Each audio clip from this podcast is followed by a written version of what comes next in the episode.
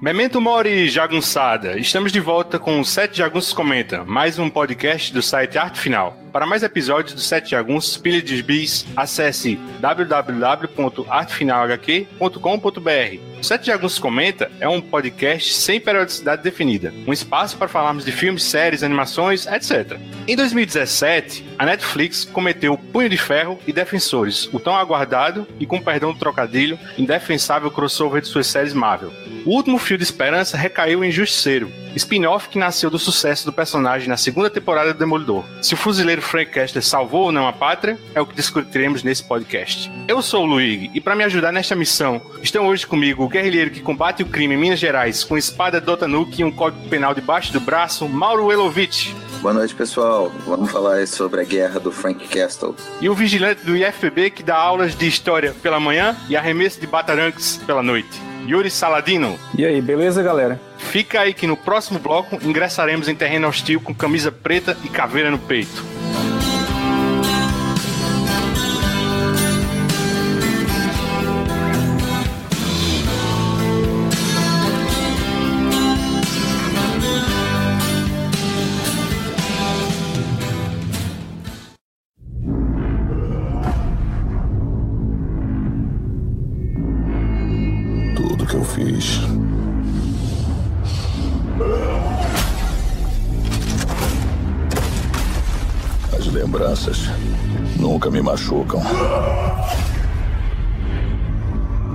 O passado vai além das lembranças.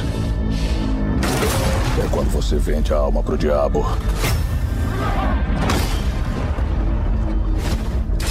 Ele tá vendo.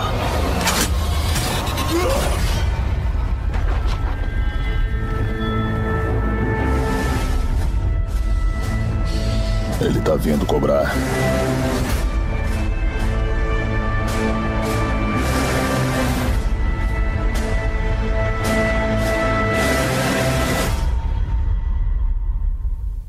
Antes de tudo, eu gostaria de alertar o ouvinte que esse programa está recheado de spoilers. Logo, se ainda não assistiu à série Objeto Nossa Pauta, pare por aqui, acesse o Netflix e só depois aperte esse play. Antes do John Bertal, o Justiceiro já teve três intérpretes. O Dolph Lundgren em 89, o Thomas Jane em 2004 e o Ray Stevenson em 2008. Para a gente calibrar a discussão, vocês salvam alguns desses filmes? É tudo descartável mesmo ou tem um momento ali ou outro que vocês guardam como prazeres culposos? Olha, eu acho que os três têm alguma coisinha que salva. Mesmo do Dolph Lundgren, que é muito trash, tem alguma coisa assim interessante, algumas sequências de ação dele contra os ninjas. O do Thomas Jane, eu gosto bastante das sequências que eles tiram do Marvel Knights, aquela briga dele contra o russo, a sequência que ele finge que tá torturando o, informante, na verdade ele tá colocando um picolé nas costas dele, queimando um pedaço de carne, que foi tirado exatamente de um, de um pedaço do quadrinho. Eu, eu gosto dessas sequências, apesar de eu não gostar do desenvolvimento do filme, de todo aquele arco com o John Travolta, acho um bandido ruim, um, uma conclusão fraca para um filme que vai num crescendo e tem um final meio decepcionante. O do Rain Stevenson eu acho legal a violência e eu acho o Rain Stevenson fez um, um, um justiceiro tipo do Max, mais velho, mais atormentado. Eu gosto da caracterização dele, apesar de eu não gostar do filme, de terem transformado o retalho num coringa misturado com duas caras. Então, também acho que salva isso. Todos eles têm alguma coisinha que eu gosto, mas juntando os três não dá um filme que eu queria ver do Justiceiro. Eu tô com o Mauro, assim. Eu acho que, apesar dos três filmes terem, assim, uma certa abordagem decepcionante, né, de forma geral, mas eles têm questões, assim, cenas pontuais dentro deles, assim, que é bem interessante. Se você pega aquele filme de Dolph Lundgren de 89, aqueles monólogos que são bem legais, aqueles monólogos dele que conversando tipo com Deus, né, dizendo se é, ele toda vez rezava, né, para Deus para perguntar se o que ele fazia era certo, mas como Deus não, não respondia, ele ia continuar punindo, né, no caso matando, né. É bem interessante assim. Agora de uma forma geral é bem trechão, né. E também ele não tinha aquela coisa de colocar a caveira no peito, né. E aquilo ali foi foda, né. Só, a única referência que tem é nas faquinhas, né? Aí, aí você tem aquele do Thomas Jane, né? Como o Mauro citou também. O problema do Thomas Jane ali é a matança da família, que foi uma coisa recriada para o filme, totalmente diferente dos quadrinhos. Eu acho muito é o ruim. genocídio dos Castle, né? Ali. É, pois é. é. O cara mata Aí- até o cachorro. totalmente sem lógica, né? Mas aí é como o Mauro citou, né? As passagens que eles tiram dos quadrinhos, principalmente da, da fase da Marvel Knights, né? É foda, gente. É muito massa aquilo ali, aquela sequência de luta com o russo, pô. E é tanto que ele fez um, um curtazinho, não saiu no YouTube, né? Eu acho que é roupa suja, né? É Laundry roupa Day, suja. é dia de lavanderia. É isso, isso, isso. É, obrigado, Mauro. Foi com ele, né, cara? Assim, com o próprio ator do, do filme de 2004, né? O Thomas Jane. E funcionou aquele curta, né? É bem legal, cara. Mas o filme, assim, si, ele tem uns problemas, eu acho que na própria direção, né? Também. A forma como eles quiseram recriar. O problema do, do Ray Stevenson, né? De que é de 2008, ele funciona como justiceiro, sabe, cara? O problema, acho que foi retalho, como o Mauro citou, que eu acho que foi um vilão muito caricato. E a- eu acho que o, o diretor perdeu a mão, assim. Ele terminou estragando o filme. O filme tem, tem hora que fica um, um, um ar meio trash. E que foi uma pena, cara. Porque se aquele filme tivesse dado certo, né, cara, acho que teria tido uma franquia ali, né, de Justiceiro, né, cara? Vou fazer uma pequena correçãozinha. É Dirty Laundry mesmo, é roupa suja. É roupa suja, né? Beleza. Tem uma, uma passagem nesse filme de 89, cara, que eu acho um barato, assim, que é aquele policial vivido por Lois Cassia Jr. vai na cadeia, onde o Frank tá preso, aí pergunta pra ele, O que você chama de 125 cadáveres em 5 anos? Chamo de trabalho em andamento. O cara, e o Dolph Lundgren, cara, parece um tuberculoso, né? Com, com as órbitas assim bem fundas, sabe? Cara de doente mesmo, né? E, mas assim, o filme de 2004, ele foi dirigido por Jonathan Hensley, né? Como vocês falaram bem, assim, o, o genocídio dos Castle, o Travolta, cara, não fosse por eles, pra mim, na minha opinião, seria um, um clássico essa adaptação. Eu gosto desse filme. Assim, um clássico B ele já é, na minha opinião. Eu acho que ele fez um, um bem bolado com a origem do personagem, usando trechos daquela história, o ano 1 do Dan Abnett e o Dale Eglisham. É como aquele clássico manifesto de intenções, assim, aquele primeiro registro do, no Diário de Guerra. Deixo isso como declaração de intenção. Assim ninguém ficará confuso. Um, sic vis pacem parabellum. Latim. O sargento do acampamento fazia a gente recitar isso como uma prece. Sic vis pacem parabellum. Se você quer paz, prepare-se para a guerra. Dois. Frank Castle está morto. Ele morreu com a família. Três. Em certas situações extremas, a lei é inadequada. Para inibir sua inadequação, é preciso agir fora da lei. Fazer a justiça natural. Isso não é vingança. Vingança não é um motivo válido, é uma resposta emocional. Não, não é vingança. É punição. Algo bem cafona, mas aqui na pegada do Comando para Matar, sabe? O que eu gosto mais também é a adaptação que ele faz do Seja Bem-vindo Frank, assim, aquele famoso arco em que ele se muda para um prédio de apartamentos e convive com três vizinhos, né? Aquele Sr. Boom, um sujeito assim bem simpático, com obesidade mórbida, o Dave, um, um adolescente cheio de piercings, e a John é divorciada com problemas de autoestima e com um passado de um marido abusivo. Essa John, inclusive, era aquela Rebecca Ronjin Stamos, aquela primeira mística do filme X-Men. Ele luta contra a, a organização criminosa da Bama Knut, que é até citada né, na série na Netflix. E como vocês falaram, o épico quebra-pau com o russo, né? Que, pô, não sei vocês, mas é a briga mais casca grossa, insana, assim. Cara, divertida que eu já vi num filme. O nome do cara que faz o russo, é, o nome dele é Kevin Nash. O cara é um monstro. O cara tem um olhar sádico, assim, né? Aquele cabelo oxigenado, né? E, pô, tudo fica melhor também com o som no fundo, né? Com a música do Luciano Pavarotti, é La Donna Immobile.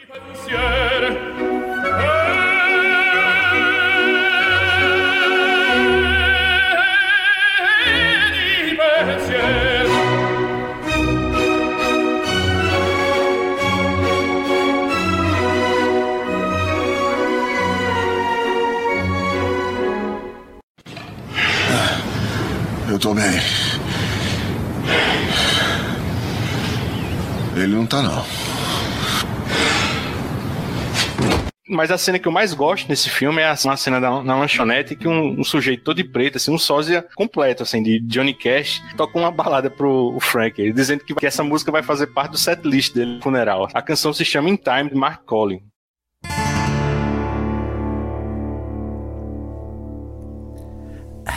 Hear what you're thinking. All your doubts and fear. And if you look in my eyes in time, you'll find the reason I'm here. And in time, all things shall pass away. In time, you may come back someday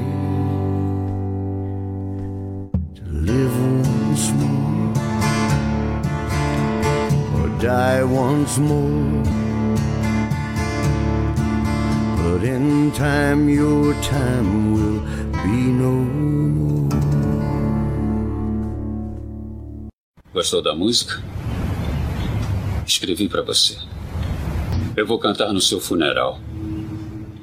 O que me incomoda nesse filme não é essa parte do meio, ela é muito legal, ela é muito bem desenvolvida. Eu estava empolgado quando eu estava vendo essa parte no cinema. O que me, me incomoda é o desenvolvimento final e a conclusão. O jeito que o Frank usa para vencer é, o mafioso do Travolta, negócio de ciúminho do braço direito dele, uma coisa que tem nada a ver com o personagem, sabe? Mal explicado, furado. O final que devia ser uma batalha épica aí dele, acaba ficando bem enfraquecido, o jeito que ele mata lá o, o Travolta no final, coisa já tinha perdido o impulso. Eu acho que assim, os dois primeiros terços do filme funcionam muito bem, essa conclusãozinha é que me incomoda um pouco. Aproveitando, Mauro, o que você achou do trabalho do John Bertão? A gente já pode falar que ele é o justiceiro definitivo ou ainda é muito cedo para isso, assim? Aproveita e relembra para o ouvinte o que aconteceu com o Frank entre o desfecho da segunda temporada de Demolidor e o início de sua própria série. Eu gosto muito da atuação do Brental como justiceiro. Eu acho que ele capturou o espírito do personagem, ele é um cara que fez pesquisa, foi ler os quadrinhos, ele faz a medida certa entre um cara atormentado, que sente a falta da família,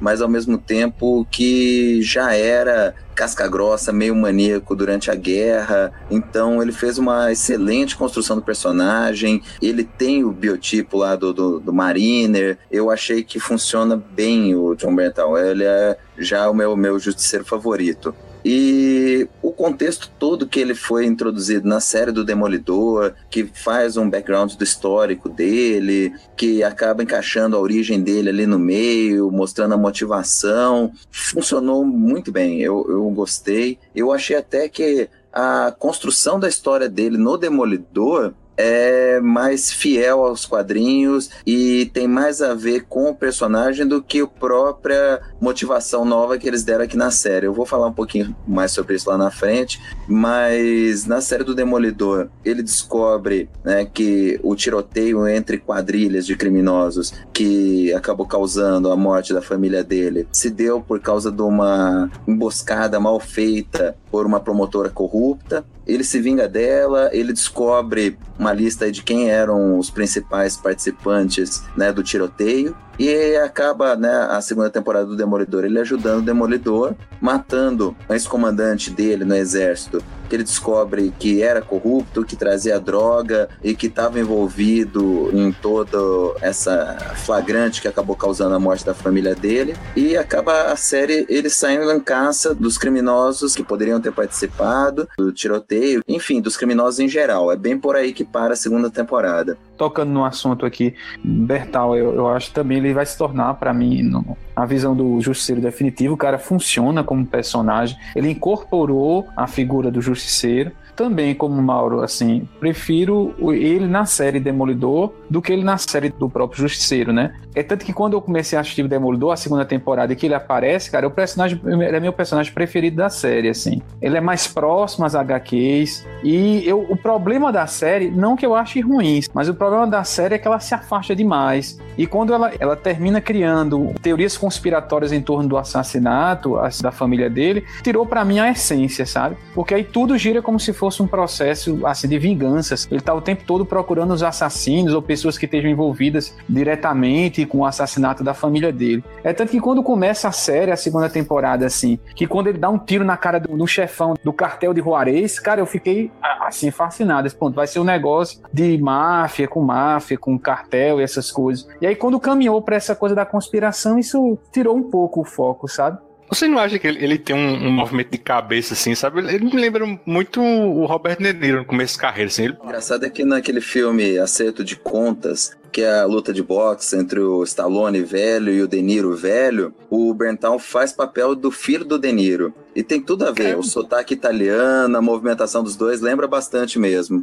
Sobre a série, assim, o showrunner, assim, o produtor executivo responsável pela unidade da série, o nome desse cara é o Steve Lightfoot. Ele é mais conhecido pelo trabalho dele na saudosa Hannibal da EXN, Narcos, da própria Netflix, ele participou da produção executiva, e em House of Saddam, pela HBO, que tem a mesma Amber Rose Riva que, que vive a agente Madani em Justiceiro. Mas assim, sobre a série, assim, eu tenho um problema com esse número fixo, assim, de, de episódios das séries originais de Netflix. Os famigerados três episódios, né? Eu, eu preferi que o número de episódios servisse à história, assim, não ao formato. Assim, tanto que dessas séries Marvel, Netflix, eu confesso a vocês que eu só não me cansei com a primeira temporada de Demolidor. E talvez porque fosse novidade. Mas o resto até aqui, sabe, Jessica Jones, Luke Cage, Punho de Ferro, eu confesso que foi sofrido chegar até o fim. Mas, por outro lado, com o Justiceiro, com esse problema da conspiração não, eu cheguei inteiraço até o fim. Assim, com vocês foi a mesma coisa, assim, vocês tinham mais fôlego ainda, porque, cara, eu assisti os, os três episódios com sangue nos olhos. Para mim foi desse jeito, sim. Ao contrário das, de algumas outras séries da Netflix, eu achei que os três episódios encaixaram bem aí pro Justiceiro. Os cinco primeiros são uma construção de personagens que tem que ter em toda a série. O pessoal tá muito impaciente. Hoje em dia todo mundo gosta da coisa para ontem, as pessoas já querem ação ininterrupta. E série não funciona assim. Série tem que ter desenvolvimento de personagem, inclusive de personagens secundários, para que você se importe com eles por mais de uma temporada ou por mais de cinco episódios. Então, nos cinco episódios iniciais, eles são importantes para construir Curtis, para construir a Madani, para mostrar os núcleos, para mostrar o Billy Russo, para você ter aquela empatia inicial com ele. E para quem não conhece os quadrinhos, ser surpreendido com a reviravolta a partir, acho que do sexto ou sétimo episódio. Então, apesar deles serem mais lentos do que do sexto episódio em diante, eles cumprem o papel de construção de personagens, de núcleos e do sexto em diante, aí a coisa fica frenética. Eu, a partir do sexto, tava com aquela vontade de maratonar, de saber como é que ia acabar, curioso para ver o que vinha no próximo episódio. Então, para mim, os 13 fecharam bem o Justiceiro e fecharam bem as duas do Demolidor. Apesar do Demolidor, acho que tem uma na segunda temporada uma barriga de um, dois episódios ali na construção da Electra ainda assim vai tranquilo. Agora, Jessica Jones arrastou, Luke Cage ficou interminável para mim a partir lá do momento que o Cottonmouth morria e Punho de Ferro eu não aguentei ver até o final. Pior você se fosse assistir, pelo menos eu fiz isso, eu me fosse assistir para assistir Defensores, e Defensores é tão ruim quanto, cara. E Defensores tem menos episódios, se não me engano, tem oito episódios. Parecem 28. Cara, é incrível, cara. Como uma coisa pode ser ruim daquele jeito. E, e o Demolidor, a segunda temporada, cara, para mim, eu queria até que tivesse uma, uma versão editada sabe, da, das séries. Cara, era bem interessante que ele botasse um episódio zero, né, do Justiceiro. Eles fizessem uma, uma versão editada dessa segunda temporada do Demolidor só em cima do Frank, né, do Justiceiro. vou te falar um negócio, tem que contratar outro coreógrafo de lutas, bicho. Porque todo mundo agora quer fazer luta no corredor, cara. Tudo bem que a primeira temporada fez aquela homenagem a, a Old Boy, né, que é um filmaço. Do... É uma sequência de luta da porra. Aí toda temporada, bicho, tem que ter uma, uma luta no corredor. É, isso acontece em Luke Cage, acontece também, se não Jessica Jones. Punho de Ferro também. Daqui a pouco os caras fazem defensores também, cara. Pô, vamos copiar Old Boy, mas também dessa forma também não, né, velho? Sabe o que eu acho de você, herói? Eu acho que é ineficaz. Eu acho que é um cara que não consegue terminar o trabalho. Eu te acho um covarde. Sabe o que você não enxerga? Que você está a uma decepção de ser igualzinho a mim.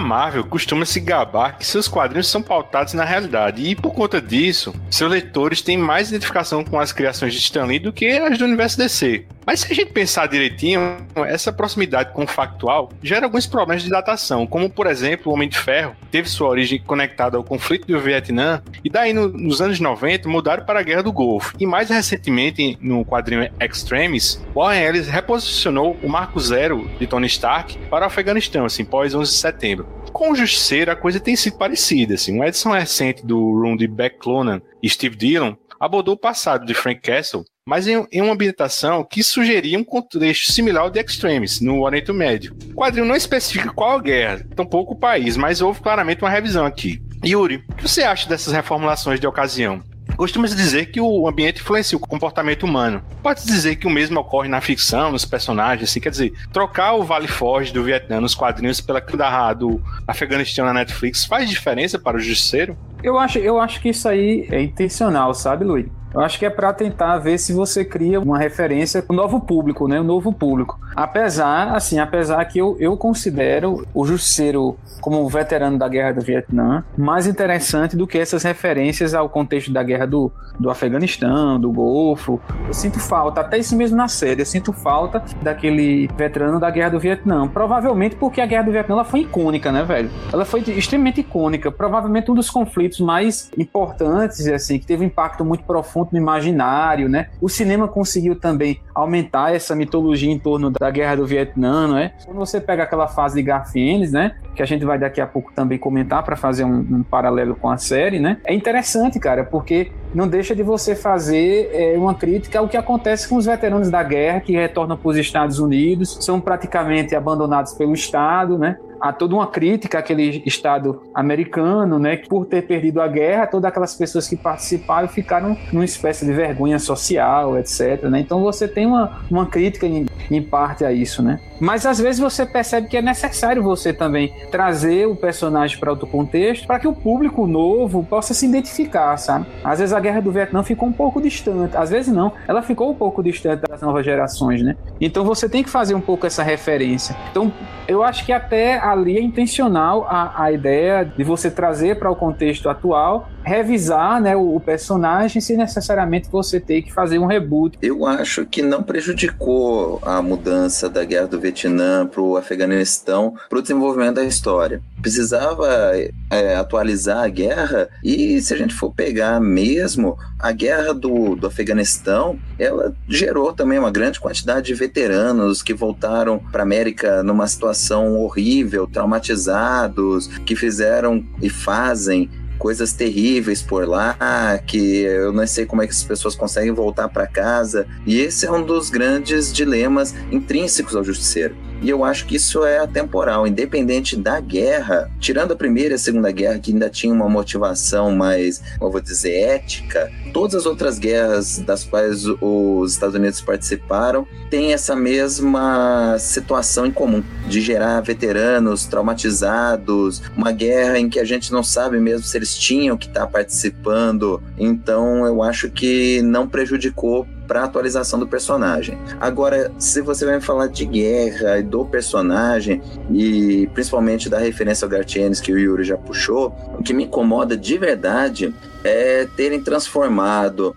as consequências da guerra, o cerne do personagem, é a motivação dele de estar tá atuando na América. Dizer o seguinte, para mim é fundamental para o personagem, pro justiceiro, que ele entre numa cruzada contra os criminosos. E como o Yuri já falou um pouco antes ali, e eu vou dar uma desenvolvida né, na, na minha visão, é muito mais do que vingança. Para ele, é importante que os assassinos da família dele sejam anônimos, seja uma guerra aleatória em criminosos, para ele odiar o crime, odiar todo e qualquer criminoso e não simplesmente aqueles que causaram a morte da família dele. O justiceiro ele não quer vingança, ele quer fazer justiça matando todos os criminosos. Isso porque a família dele foi morta sem ter nada a ver com a briga dos criminosos, foi um, um, efeito colateral do crime, ele resolve combater o crime. Isso muda radicalmente na série, especialmente a, a diferença da segunda temporada do Demolidor para a série do Justiceiro. Aqui eles transformam a morte da família do Justiceiro algo intencional, feito para tentar matá-lo, para tentar jogar para debaixo do tapete algo que ele fez durante a guerra. E isso foge completamente quem é o personagem se ele sabe quem matou, se foi algo intencional e principalmente se não foram os criminosos, foi uma conspiração do exército, basta ele eliminar os conspiradores, basta ele se vingar e ele não teria motivação para continuar sendo o justiceiro me desagradou desde o começo. É, é a única crítica firme que eu tenho para fazer da série. O resto tudo eu gosto, vou falar meus elogios mais para frente. Mas o que me incomodou foi isso: essa mudança do personagem, não do Vietnã para o Afeganistão, mas quanto à acidentalidade, entre aspas, ou não, da morte da família dele, eu acho que é algo incômodo e possivelmente prejudicial para as próximas temporadas. Agora, é um problema intrínseco da, da Netflix, né? Essa questão deles ruminar muito na origem do personagem, né? Eles mexem tanto, assim, mexem tanto, eles conseguem alongar, assim, um problema que já estava resolvido na segunda temporada do Demolidor e, cara, eles conseguiram alongar isso na primeira temporada, mas o casting é tão bom, assim, a atuação do Bertal e, assim, dos personagens periféricos que você consegue relevar isso. E assim, quanto à questão da, das guerras, eu vejo por outro lado, assim, mas eu entendo que é necessária essa adaptação no, em live action. Esse personagem tem que estar atualizado, assim, não pode estar no contexto do Vietnã, né? O problema das, do Afeganistão, nas guerras, nos conflitos recentes contra a Al-Qaeda, contra o Estado Islâmico, por mais polêmico que seja, ainda é algo legítimo, porque foi uma provocação, o atentado do World Trade Center. Isso tudo gerou um ato legítimo. Já no, no Vietnã, é uma mancha no histórico belicista norte-americano, que é uma guerra sem quê nem pra quê, né? Aí quando você conecta o Vietnã um personagem tão polêmico quanto o Frank Castle, você joga mais sujeira ainda num soldado. E como a gente vê, por exemplo, no, no Borne, no que aqui no Brasil traduzido como Nascido para Matar, ele pouco está interessado em ideologias, assim, em, certo e errado, apenas em travar o bom combate. Assim, na, na minha opinião, o Justiceiro não é nem um anti-herói, assim, ele é um vilão mesmo. Ou seja, é um vilão, mas ainda assim um herói de sua própria história. E o que eu acho mais intrigante no personagem é essa honra contestável dele, assim. Como a cena em que um soldado do esquadrão dele tá estrupando uma atiradora Vietcong e ele a mata. Ele dá um tiro na, nessa Vietcong sob o pretexto que se ele a salvasse, entre aspas, nunca mais seus comandados o respeitariam, ou pior, ela seria estuprada por outros oficiais na base. Daí, poucos instantes depois, assim, quando esse estuprador, esse soldado, vai se lavar num lago próximo, ele afunda a bota na cara dele e o afoga. Outro detalhe que a gente pode esquecer de comentar nesse quadrinho é a voz que funciona como um narrador em off, assim, parece tipo um capiroto, ou vai lá, um, uma manifestação da morte, que fica se assim, insinuando assim pro Frank, tentando lhe fazer uma proposta que se ele aceita, lhe daria uma, a única coisa que ele queria. Eu sei que você ama isso. Fale o que quiser sobre o seu dever, sobre deter os malditos Charles. Nós dois sabemos que não é bem assim. Quando você se sentiu tão vivo e esse desejo de dar a cada filho da mãe no mundo exatamente o que ele merece, eu posso lhe dar isso, Frank. Haverá um preço, mas nada é de graça. Diga não e você será só mais um cadáver empilhado no Vale Ford que ninguém dá a mínima. Diga sim e eu lhe darei o que você quis por todos esses anos. Mas você tem que dizer. Diga, diga. Uma guerra que dure para sempre, uma guerra que nunca acabe. Mas você tem que dizer a palavra, Frank. Sim! E ele deu essa resposta nesse clímax de, de Borne, né? Naquela última investida dos Vietcongs ao Vale Forge. É, por sinal, uma, é uma cena bem parecida com a do Kandahar, na, na série Netflix, né? Que ele praticamente dá conta lá dos insurgentes sozinho, né? Quanto a essa voz que o Frank ouve, eu já tenho uma percepção um pouquinho diferente. Na minha leitura, ela é o justiceiro falando com ele. É a personalidade do justiceiro que precisa da guerra, que oferece para ele uma guerra eterna. É igual o Batman falando com o Bruce Wayne no começo do Cavaleiro das Trevas do Frank Miller. Sim, é aquilo que está dentro dele, querendo chamar ele, quem você é de verdade, é quem é o subconsciente dele falando com ele mesmo. Vai ter sacrifício, mas eu vou te dar uma guerra eterna. Vem, você não é isso, sabe? Aquilo é o justiceiro falando com ele, na minha percepção. Isso eu acho ainda mais legal. Ou seja, ele é maluco pra caramba, né, bicho? Completamente. Aí depois desse sim, a gente ateste o quão controverso o Frank é em mais dois atos. Quando a gente lê o, o bilhete dos pais da filha dele, Lisa Castle, abre aspas, eu me sinto segura quando você está comigo. Isso porque você é muito corajoso e forte. Foi você que me disse para não ter medo do escuro, mas eu nunca tive. Eu me assustava era com o que havia no escuro. O pai da Connie às vezes me assusta. Ele é nervoso e cheira mal. Não é legal como você. Ele grita com ela toda hora. Você nunca grita comigo. Ele também não é bonito como você. Eu não queria exagerar, mas você é o melhor pai do mundo. Digo, será que o pai da Connie faria piquenique com ela no Central Park? Eu duvido. Você é bonzinho e engraçado, exceto quando está muito cansado. Aí você fica quieto, mas tudo bem. Acho que está com muita coisa na cabeça. Não importa, sempre seremos bons amigos. E quando você e a mamãe estiverem velhos demais para trabalhar, eu vou cuidar de vocês. Fecha aspas. Essa história curta foi publicada no encadernado Bem-vindo ao Bayou, da Panini. A história chama-se Dia dos Pais, ela foi escrita por Peter Milligan, arte do Goran Parlov. E a segunda que a gente vê, no terceiro encadernado de Jason Aaron, quando ele confessa o seguinte. Eu não tenho medo de morrer. Nunca tive. A dor da morte é vazia. Afinal, você só morre uma vez. Viver é o que me dá medo. Sempre foi. Todos os mortos, todas as mortes, isso não é nada. Viver é que é o problema. Nas primeiras semanas de volta da guerra, eu andava pela casa como um astronauta perdido num planeta alienígena. Tudo parecia estranho, cheirava estranho, até mesmo o ar. Minha família era como criaturas bizarras com que eu não sabia me comunicar. Eu tinha medo de tocá-los ou encará-los por muito tempo. Isso foi o meu sonho um dia. No Vietnã eu sonhava com essa casa e estar aqui com a minha família de volta ao lar. Mas agora que estou aqui, todas as noites volto ao Vietnã nos meus sonhos. Sonho com a guerra, com o barulho dos bombardeiros, com o cheiro de fósforo branco, com o peso de uma M60 contra as minhas costas. O me assombra agora não é o momento que eles morreram. O momento em que a barriga da minha filha explodiu e o cérebro do meu filho saiu por trás da cabeça. Não, é o momento um pouco antes disso, quando eu tinha tudo. E joguei fora. Houve uma época que eu desejei ter morrido com eles naquele dia, mas sei por que sobrevivi. Não foi para buscar vingança em nome deles, nem para travar a minha própria guerra. Foi para eu poder sofrer. Morrer ao lado da minha família teria sido uma saída fácil demais para mim. O que eu merecia era dor, anos dela. Merecia estar preso entre os piores dos piores. Estar rodeado apenas de terror e morte, sem descanso, sem alegrias. Merecia uma vida inteira de sofrimento, uma vida inteira de punição. E é interessante nessa passagem, assim, quando ele volta do Vietnã, ele tá claramente com aquele TEPT, né? Aquele transtorno do, de estresse pós-traumático, né? Que, assim, que ele, ele sente falta da guerra mesmo, assim, ele, ele se sente como um astronauta, assim, pisando na, na casa dele, né? Assim, tudo para ele é monótono, né? E ele vai trabalhar num, num açougue, né? Limpando as carcaças, assim, sabe? Ele nem se incomoda. A gente citou aí a, a obra de Garfiennes, né? O, o Born, né? E eu fiquei pensando, assim, sobre a série. Cara, se eu fosse dirigir uma, a série do, do, do, do Justiceiro, eu não tinha feito nada desse negócio de conspiração, como o Mauro colocou. Eu teria aproximado o conceito dos quadrinhos mesmo. Não vejo problema de tirar o personagem de um contexto e jogar para outra guerra, para que o próprio pessoa que está assistindo poder se identificar também e poder é, é, ter mais referência do contexto em que ela vive. Mas assim, o que eu poderia fazer era fazer uns paralelos com a guerra, sabe, cara? Você jogar para a guerra do Afeganistão, ou guerra do Golfo, no caso, só que aí pegava aquela HQ, o Borne, trazia ela para o contexto do Afeganistão, tá entendendo? Adaptar aquilo ali, sabe? Porque seria muito foda a série fazer esse paralelo. O momento presente, que seria ele matando lá os criminosos e tudo, sem referência de vingança, nada disso, e sim você tem que exterminar o crime. E o paralelo que seria o flashback da guerra.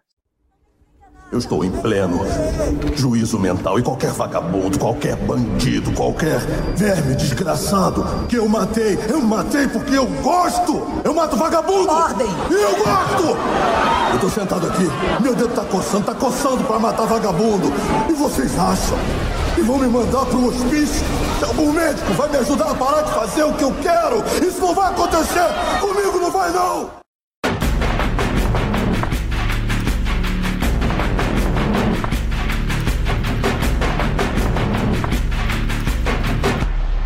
Em meados de setembro, a imprensa anunciou que o Justiceiro da Netflix estrearia no dia 13 de outubro, mas no dia 1 daquele mês aconteceu o brutal atentado em Las Vegas que deixou 59 mortos e 527 feridos nas proximidades do hotel do cassino do Mandalay Bay. Poucos dias depois, a produção decidiu adiar a estreia da série para o dia 17 de novembro. Algo bastante parecido ocorreu às vésperas da premiere da adaptação do V de Vingança, adiada por conta dos atentados de julho de 2005 em Londres, que imitando a ficção, copiaram exatamente a receita de Alan Moore, terroristas e bombas no metrô. O que ninguém esperava é que o enredo do Justiceiro reservasse, tal como em Las Vegas, um ataque também a um hotel por um assassino em massa, que é a nomenclatura dada a criminosos que agem domesticamente, sem filiações a organizações terroristas. Mauro, você esperava que a trama tivesse uma pegada tão política e atual no que diz respeito às polêmicas sobre a garantia constitucional de portar armas, permitida pela segunda emenda à Constituição dos Estados Unidos? Cara, não é paradoxal que essa crítica anti-armamentista aconteça num contexto em que o protagonista é qualquer coisa menos que um, um pacifista?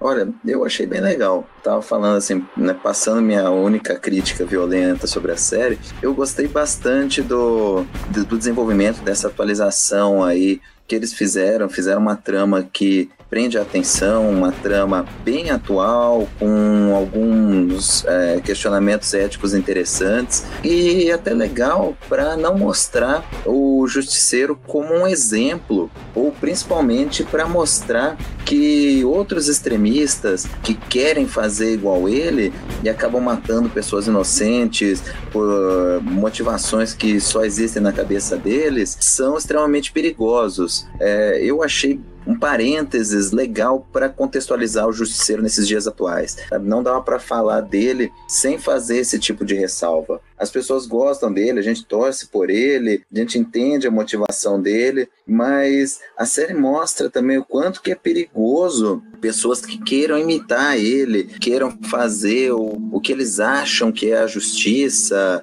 queiram matar quem discorda deles. Ele, personagem do Lewis, ele vai desenvolvendo devagarzinho, um desses extremistas pró-arma que acha que todo mundo que contraria o senso dele de certo é ou errado tem que ser morto. E isso é uma discussão extremamente atual que precisa ser feita e que ficou legal sendo feita no contexto do Justiceiro. Então eu gostei, achei que funcionou bem.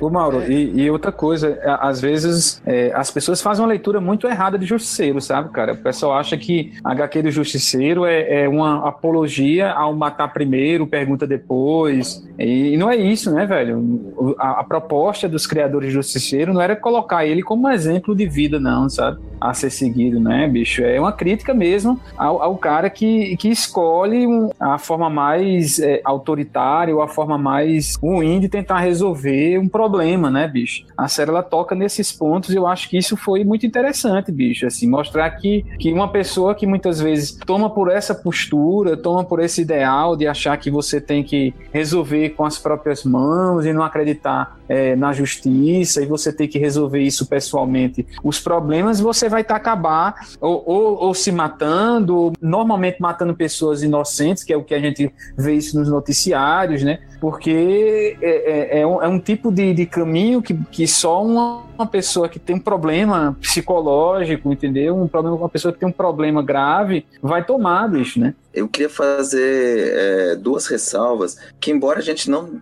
deveria precisar falar disso, a gente tem que falar, porque a gente está vivendo uma época extremada, uma época em que tudo que se fala é tirado de contexto, exagerado, problematizado, distorcido.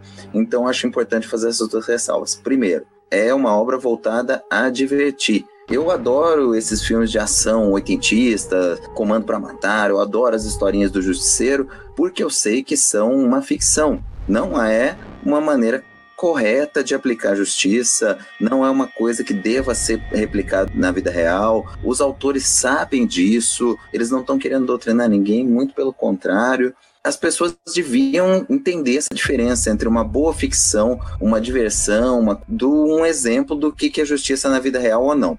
Então, esse é o primeiro parênteses que eu acho que a gente tem que fazer em relação ao justiceiro e o tanto que a gente gosta do personagem. E o outro é que, como você falou, Yuri, o próprio quadrinho, eles não mostram o justiceiro como um salvador da pátria. Ele é um cara infeliz, ele é um cara levado ao extremo. Ele é uma pessoa que perdeu tudo e que achou naquilo, naquela guerra eterna, a motivação dele. E o personagem, especialmente nas revistas Max, você vê o quanto que ele é um cara fudido, o quanto que a vida dele é destruída, o quanto que ele é um cara amargurado. Então aquilo tá longe de ser exemplo para qualquer pessoa que seja. Mas a série ainda entra nessa discussão mais profunda dos copycats, né, das pessoas querendo imitar ele, para, sei lá, explicitar algo que já devia ser subentendido. E ela funcionou bem nessa, nessa explicitação. Curioso que eu vi muitos comentários negativos sobre esse arco do Lewis.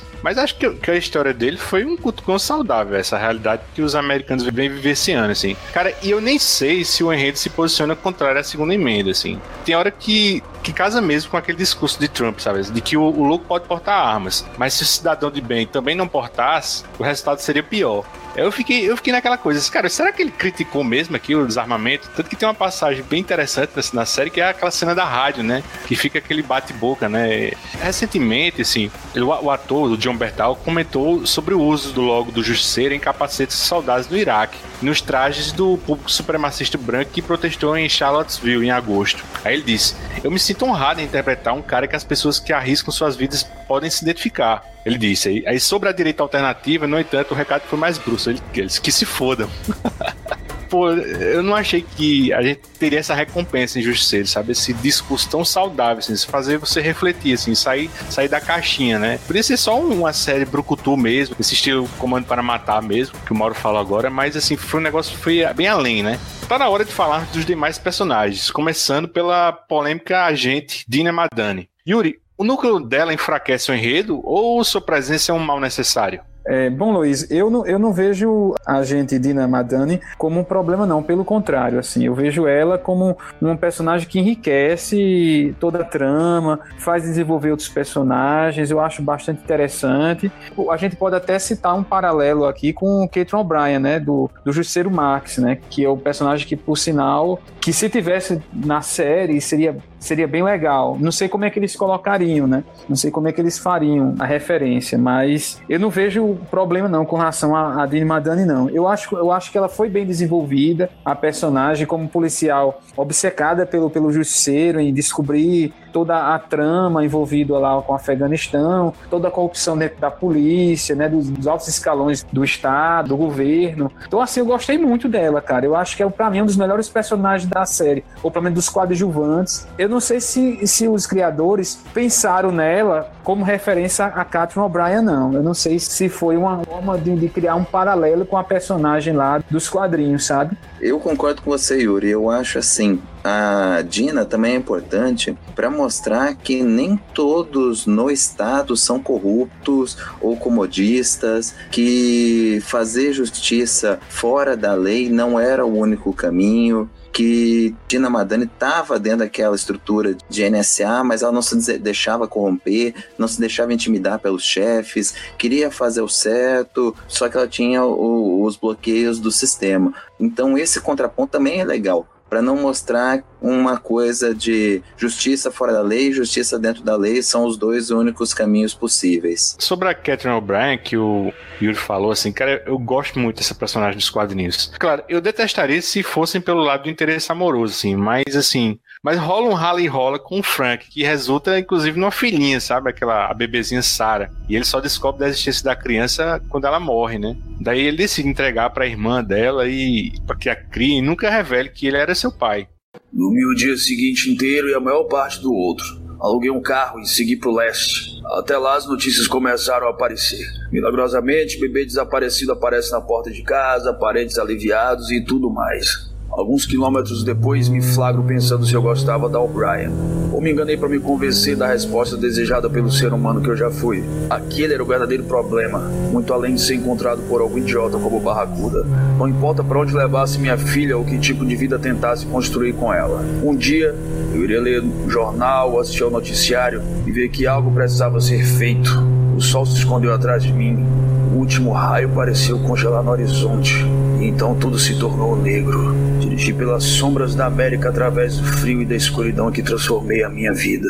Essa história se chama Longa e Fria Escuridão. É minha história favorita de Justiceira. Eu preferi que, que fosse a Catherine O'Brien, assim. Podia ser a gente Madani, mas assim, eu gostaria que fosse nesse contexto. Essa Catherine O'Brien, é a ex-esposa do, do William Hawkins, né? Do Hawkins, quer dizer, o agente laranja, que o Mauro daqui a pouco vai falar. Mas assim, vamos agora falar do microchip, o núcleo familiar dele, a família Lieberman e a Karen Page, assim. A Karen Page é a Claire Temple do Justiceiro aqui, assim, serve para conectar o personagem com o background pré-estabelecido da, da Marvel Netflix. Diferente da Claire, assim, a presença dela ali, eu, pra, na minha opinião, não sou forçado. Na verdade, a, a presença dela, assim, eu acho que o núcleo da família Lieberman e o próprio microchip acho que eles atuam para conferir humanidade ao, ao, Frank. Aliás, você pode notar que as boas histórias de Justiceiro têm sempre bons coadjuvantes. Provavelmente é justo dizer que o Justiceiro não funciona sozinho. No caso do, do Microchip, a história original dele, nos quadrinhos, é mais simples, assim, não tem esse viés conspiratório da Netflix. Ele simplesmente perde a família numa cena de violência casual e se junta à cruzada do Castle como um, aquele tech dealer, o Kill do James Bond.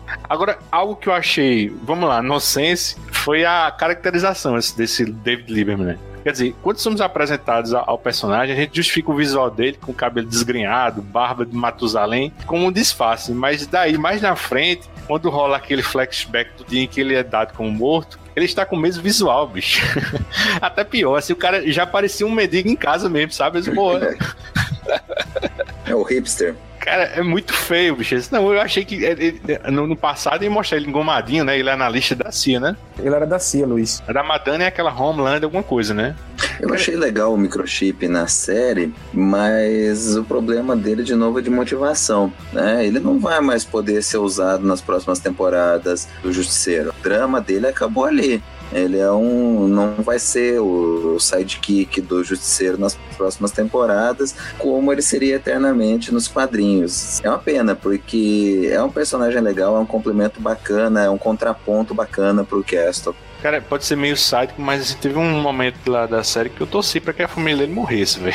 Aí ele ficasse assim, amarrado mesmo na orquestra, né? Porque esses personagens que eu falei agora, o microchip, assim, a família dele e a Karen, é como eu disse, dá humanidade ao Frank. Se esse núcleo fosse fraco, eu acho que a série teria sido comprometida. É o que eu não gosto, por exemplo, nesse filme de 2008, do Ray Stevenson. Cara, você não tem empatia nenhuma com os personagens coadjuvantes. Tem aquele detetive Soap, né, que é do Garth Ennis, mas, cara, não tem carisma zero. Cara, aquela cena do, do microchip, quando ele começa a ter um laço de amizade com o Frank, quando eles estão bebendo, né, juntos, pô, é, é muito bom, cara é esse tipo de coisa que você perdoa essa conspiração, essa, essa vingança estendida do Frank. E quanto aos vilões, assim, o agente William Hollins e o Billy Russo, Mauro, o que você pode dizer sobre eles? Outro acerto da série, na minha visão.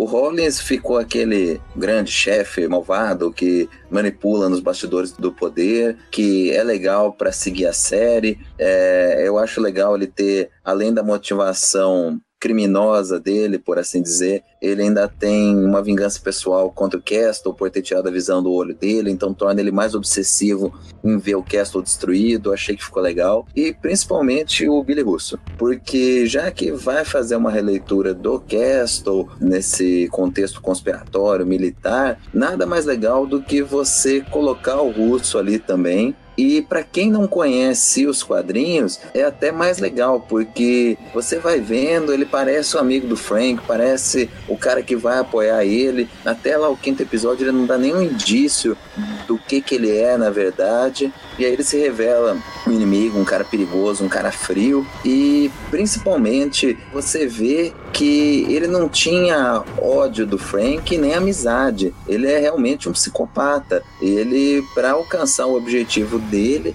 ele era capaz de passar por um cara que ele considerava amigo, que tinha salvado a vida dele, sem grandes remorsos. Então ele se torna um personagem interessante e eles exploram bem o negócio dele ser galanzinho, para depois ele voltar como retalho e aquilo sim virar uma motivação pessoal. Pô, eu achei uma releitura bem interessante, achei bem legal. E fora, e fora que através desses dos dois vilões, né, é, é que a, a, violência da série ela atinge o ápice, né? Porque a gente já tinha visto nos outros episódios, episódios iniciais, né, um pouco da violência, mas com eles dois, aquela cena da tortura, né, que é foda aquilo ali, né, bicho? Aquilo ali eu fiquei pensando, caramba, a série foi corajosa, né, velho? Né? E quando os caras vão invadir, antes da tortura, que os caras vão invadir lá a base, né, do, do justiceiro, e que sai a matança total, a sequência no, no carrossel, do confronto do Billy Russo com o Frank Castle, né, bicho? É muito foda, bicho, assim. A cena da tortura, pô, é uma das coisas mais legais, assim, mais impressionantes que eu já vi em série. Enquanto ele tá lá apanhando, sofrendo o diabo, a cabeça dele tá em outro lugar, tá lá com a esposa dele, imaginando o que ele poderia ter sido, e ela falando: vai, larga isso para trás, vem com a gente, vem em direção à luz, encontra a paz finalmente. Pô, aquilo dali foi muito bacana, muito bem construído, emocionante. Aquela cena assim é antológica para mim dentro de todas as séries que eu já assisti. E a, a, vingança brutal dele contra o Billy Russo realmente dá a expectativa de você imaginar como que ele vai voltar como retalho. Então aquilo aguça um pouquinho a imaginação da gente para a próxima temporada. Se a gente não, não soubesse né, que ler quadrinhos do nome Billy Russo, assim, você, cara, a, a, princípio você não, não espera, né, o plot twist, né, que ele vai trair o Frank. E, cara, a cena que ele esfrega a cara dele no, no espelho, no vidro lá no carrossel. Puta merda, bicho. Aquele vidro moído, assim, ainda tá roçando assim no, no, meu vidro, cara. Foda. E essa cena da tortura, bicho, ele dançando com a esposa, né? Com a Maria, né? Porra, é, é espetacular. Eu falei ainda agora de Steve Lightfoot. É, é o estilo dele, assim, do, do que a gente vê em Hannibal, né? Essa cena assim, meio onírica, assim. Como eu disse, cara, é, é a recompensa que, que você tem, sabe? Eu vi muita gente, assim, cara, com abuso da Netflix, porque as séries enrolam muito, cara, e, porra, eu, eu não senti essa gordura, velho. Essa reta final, cara, é, é destruidora, cara. Essa invasão na base lá do, do Justiceiro, quando ele coloca de volta o colete dele lá com a, com a caveira, porra, é pra fuder aquilo ali, bicho. Cara, esse episódio e... é fantástico. Você vê, assim, todo o preparo dele e uma cena de combate muito bem feita, os caras com aqueles óculos de visão noturna e a noção dele dele tá preparado, as armadilhas para pegar o, o, o, batalhão que tava vindo em busca dele. Pô, aquele sim era o personagem dos quadrinhos, sabe? Aquela, aquele, aquele episódio é demais. Sem clemência, assim, cara, não faça inimigo, assim, tal. O cara tortura, sabe que o cara vai matar. Assim, cara, aquele ali é o, o Frank Castle que cresceu comigo. E o o William Rollins, né? O, o agente laranja. Vocês lembram dele, do esse ator que faz ele? É, o nome dele é Paul Shoes. Ele viveu o Ryan Chappell, do, o diretor da CTU. Vocês lembram da 24 horas? Vocês chegavam a assistir? Lembro. O, o Jack Bauer matava ele, né? Cara, na terceira temporada, assim. Cara, aquele foi um episódio impressionante. O tempo todo você acha que vai acontecer alguma coisa, que o Jack não vai ter coragem, chega na hora do vamos ver, ele dá um tiro na cabeça do cara. Pô, aquele também me marcou. Cara, e foi uma, uma exigência dos terroristas, né? Que ele matasse, né? Se você acha que o, que o Jack vai hesitar, se alguma coisa, ele vai bem de bom grado, né? E a cena, ele, no meio de uns vagões de trem, né? Assim, perto de uns trilhos de trem, ele dá um tiro na cabeça, assim, e a, acontece bem no final desse episódio, e, e aquele famoso som do reloginho marcador fica mudo, né? Cara, essa cena é espetacular, cara. É... Quatro horas era muito bom nas primeiras temporadas, assim, algumas temporadas alternadas, acho que até a quinta eu adorava. Foi um negócio também, um marco na TV mudou o jeito de fazer série de ação na TV. Jack Boy para mim era, era o Frank Castle que na, quando não existia ainda Frank Castle assim, live action, os cara era, era sensacional. E essa terceira temporada quem tá comentando aqui, que tem ele se vicia em heroína, que ele vai pro presídio e, e joga roleta russa, que ele decepa a mão do, do parceiro dele para arrancar a bomba. Cara, é, é sensacional. Que por acaso ainda era namorado da filha dele. Namorado Pô, essa temporada dele. é melhor mesmo. Você matou a minha família para chegar em mim. Eu fiz parte de uma operação secreta da CIA.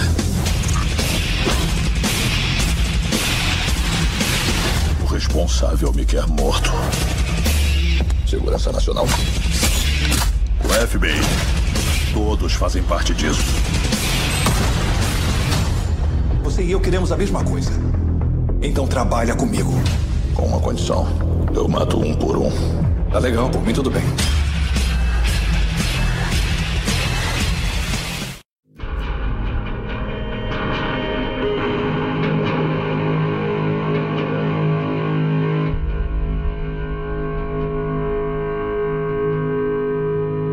Para fechar a fatura, O que vocês esperam da segunda temporada e as notas de cada um de 0 a 5? Cara, eu espero, assim, que na segunda temporada eles possam trazer o, o justiceiro mais próximo aos quadrinhos, cara. Aquele justiceiro dos quadrinhos, cara. O cara quer extirpar o crime, não tá em busca de uma vingança pessoal. Então eu acho que eu queria que na segunda temporada eles trouxessem o, as motivações que Frank Castle tem nos quadrinhos. A minha nota, cara,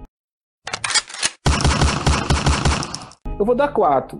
Eu ia dar 3,5 para 4, assim, mas eu acho que eu vou dar 4. Por que eu não dou 5? Eu acho que assim, essa parte da conspiração, alguns coadjuvantes que eu acho que foram desnecessários, assim, mas é mais pela conspiração porque foge um pouco dos quadrinhos e, e, e a, a, meu ver, eu queria, eu queria ter visto mais o, o, o Frank Castle dos quadrinhos. Então, minha nota é 4. E aí, Mauro? Eu gostei muito, muito mesmo da série. Foi uma das minhas favoritas de 2017, principalmente porque ela entregou mais do que eu esperava dela. Eu gosto muito do personagem, eu sabia que eles iam mexer na origem e aquilo me deixou muito com o pé atrás. E eu gostei de ser surpreendido que na construção da história aquilo acabou passando. Eu acabei não ficando tão incomodado com aquilo. Então, como série, para mim eu dou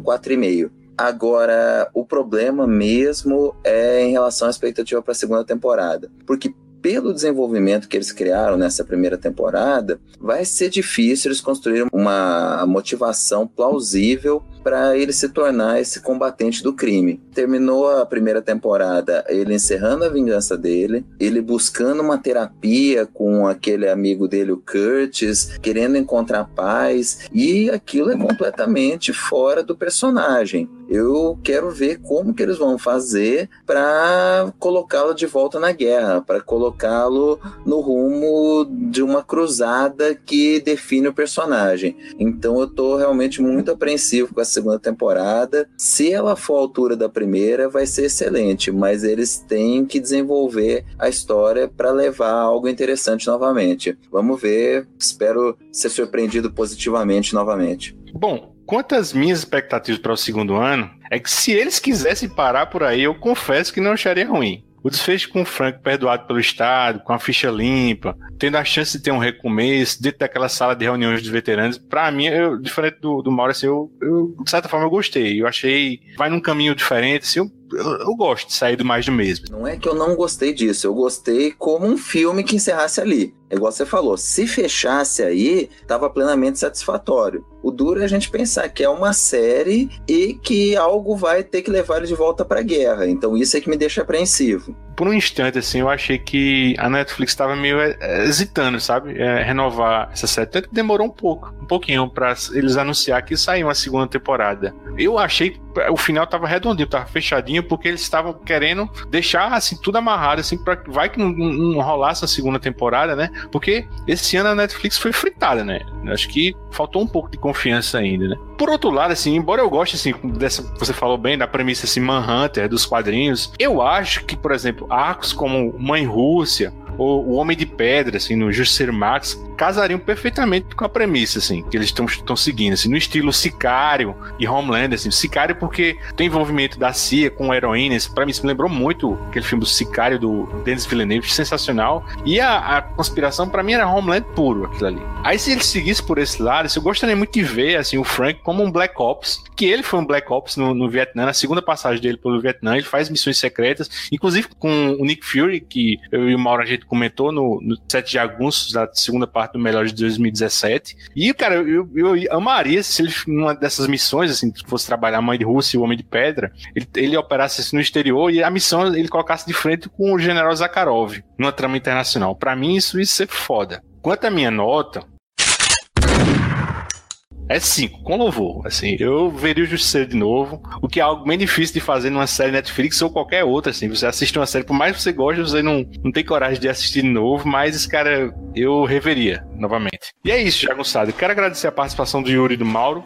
Deem feedbacks pra gente sobre esse episódio, assinem um feed. Se gostou do que ouviu, divulguem para seus amigos nas redes sociais, comprem seus quadrinhos dos links do nosso site. Se quiserem mais justiceiro, ouçam Pilha de Bis 20 comigo, Marcos e o Vitor Azambuja, comentando a história Círculo de Sangue, do Steven Grant e Michael Zack.